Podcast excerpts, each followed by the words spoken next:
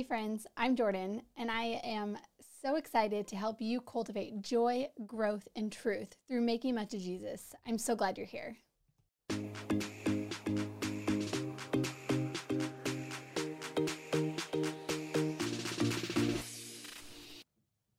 Hey, happy Monday. I'm so excited to definitely just the dog ran through the door. Um, I'm so excited to be with you live this week. So last week the intention was to go live, and then um, we didn't realize that your like YouTube account had to be activated for 24 hours before you could go live, and so we hadn't activated it until Monday. So long story short, I just went ahead and um, recorded the video, and then Trey just like edit. I don't think needed any editing, but he threw it up and um, it was really great. And I'm just so thankful for all the feedback and all the love and support I've gotten from it so far.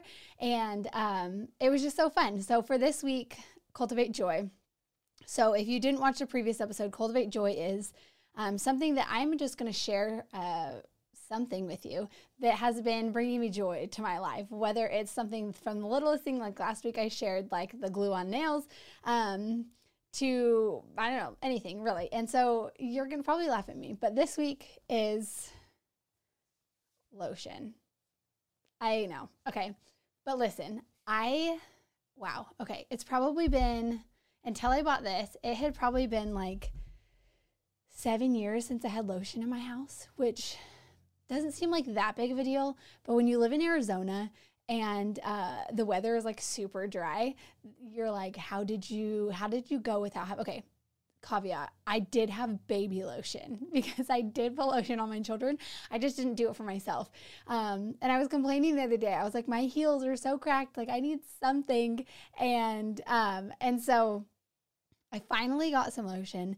And my biggest thing with lotion too is I hate that like filmy, like greasy feeling after you put lotion on, where you're just like okay, like this is not, you know, like it's just gross feeling. You feel like you have to wash your hands and then that kind of defeats the purpose.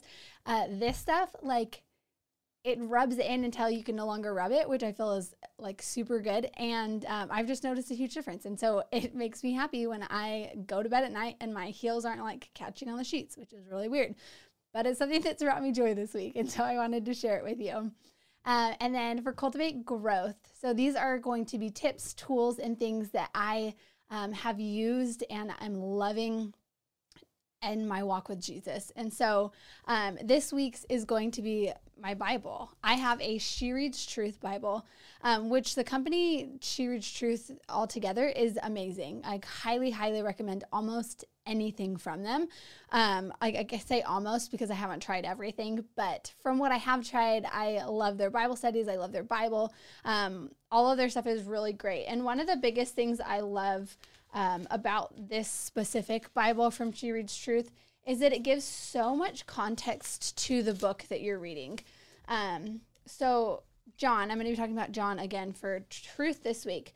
But so it gives you like a layout of timeline, like a background, gives you message and purpose.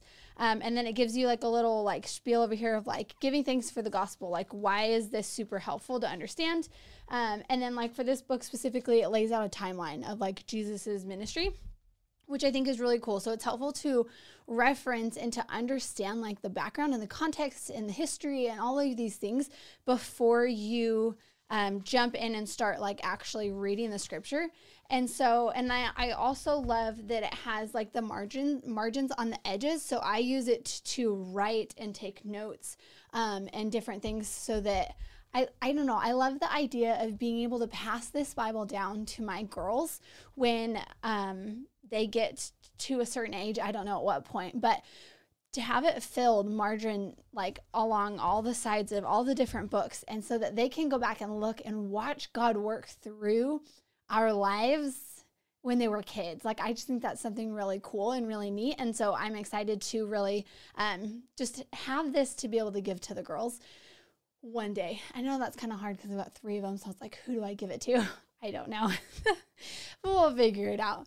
Um, hopefully, I'll have more than one by then. Um, so if you are joining with me live, I'd love for you to uh, just leave a comment if you have any questions. I'll address that at the end. Um, but I'm so excited that you are here. So we're going to move on to cultivate truth. So I have been studying through the book of John and I love the Gospels. Again, I said it last week. If you are new to reading scripture and you just aren't sure what um, you like where to even start, and because it can be overwhelming, like this entire book, um, start in the Gospels. Pick any of the Gospels and just slowly read through them.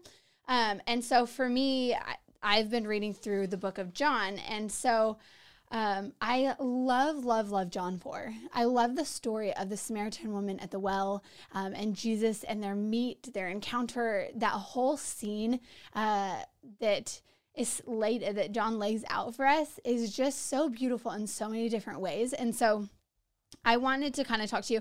Now, I thought about reading all 26 verses, but that is a lot, and I'm not like a super fast reader. So I think I'm just going to kind of like take it group by group and kind of walk through. Um, so just some of the things that that I have learned and that God has been teaching me or speaking to me through um, this verse. So first, I want to give some context about the Samaritan people in general. The Samaritans and the Jews did not get along.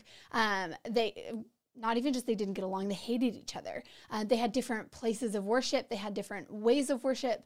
Um, they were just completely separate, and you didn't address them. Like Jews didn't address Samaritans, Samaritans didn't address Jews. And then to take it even a step further, male Jews didn't address Samaritan women. Um, that was like shocking. So for Jesus to do that, to talk to this um, Samaritan woman at the well, uh, was huge. I mean, it it took her back just because she wasn't expecting it. Like, there's no way this man's going to talk to me. He's a Jew. I'm a Samaritan. Um, so their whole encounter is shocking to begin with because it should have, in the society cultural terms, then shouldn't have happened, shouldn't have taken place. Um, but I love that about Jesus because Jesus doesn't listen to that. Jesus talks and ministers and d- does all of these things to the people who um, would be least likely to receive it uh, in the cultural, you know, culture's uh, terms or how they would say. Um, so it's good to understand that first. And then he, so he approaches her and she's at the well and she's getting water. Um, and he approaches her and he asks her for a drink. And so she's like, wow, like what? This guy is talking to me. Um, so I, I think that she just is so shocked that she responds because she's just, it just caught her off guard.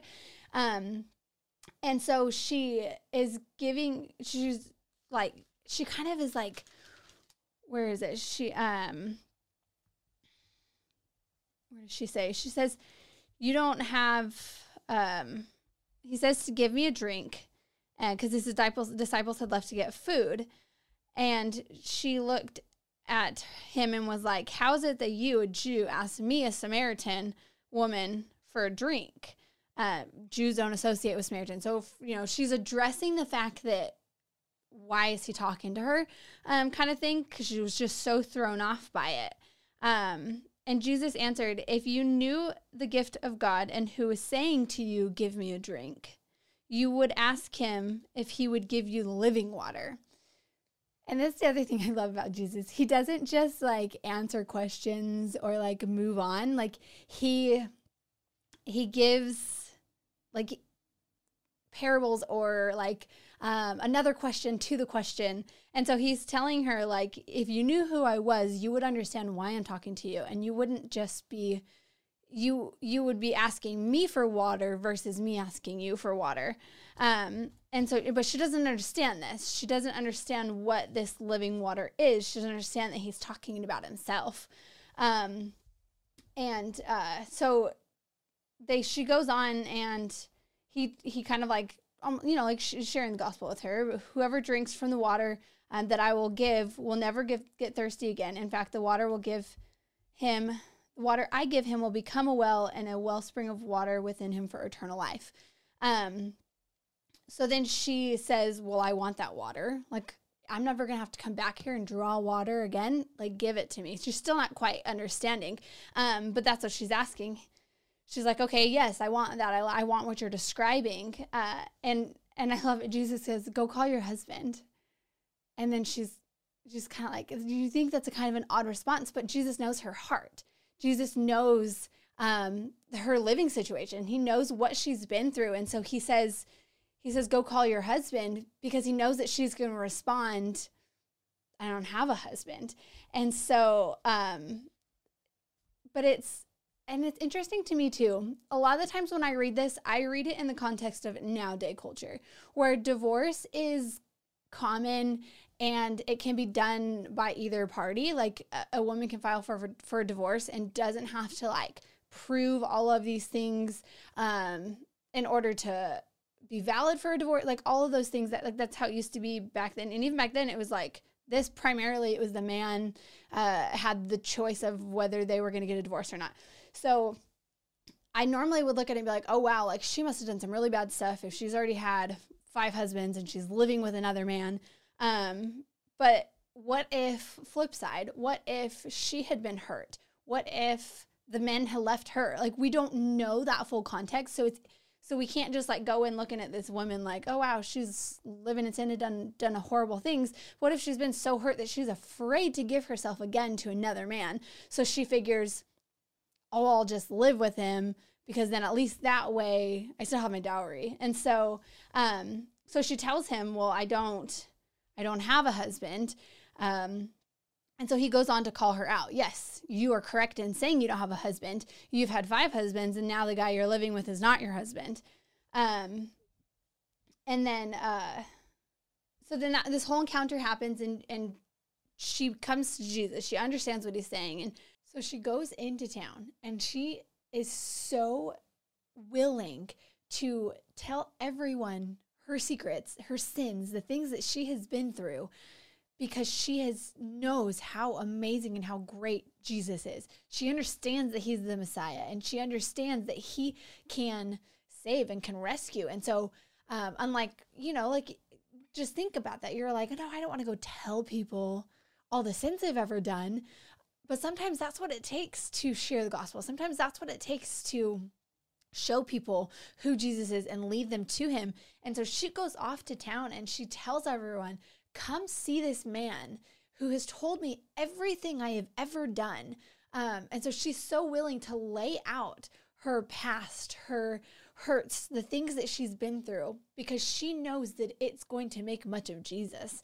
And so I just, I love that. I love the way that Jesus uses that entire story just to show that there are no like certain types of people that can be saved that he like um dwelt with like he hung out with the people who society would say no we don't talk to them um, because no one person is better or bigger or more valuable than the other um, and so I just love that so much. I hope that brings you some encouragement. Um, I encourage you to subscribe and hit the notifications so that you will know when I go live again. Um, I pray that you would like this video and that it was encouraging to you. And if it was, I pray that you would share it with others. Um, thank you so much for joining, and I'll see you next week.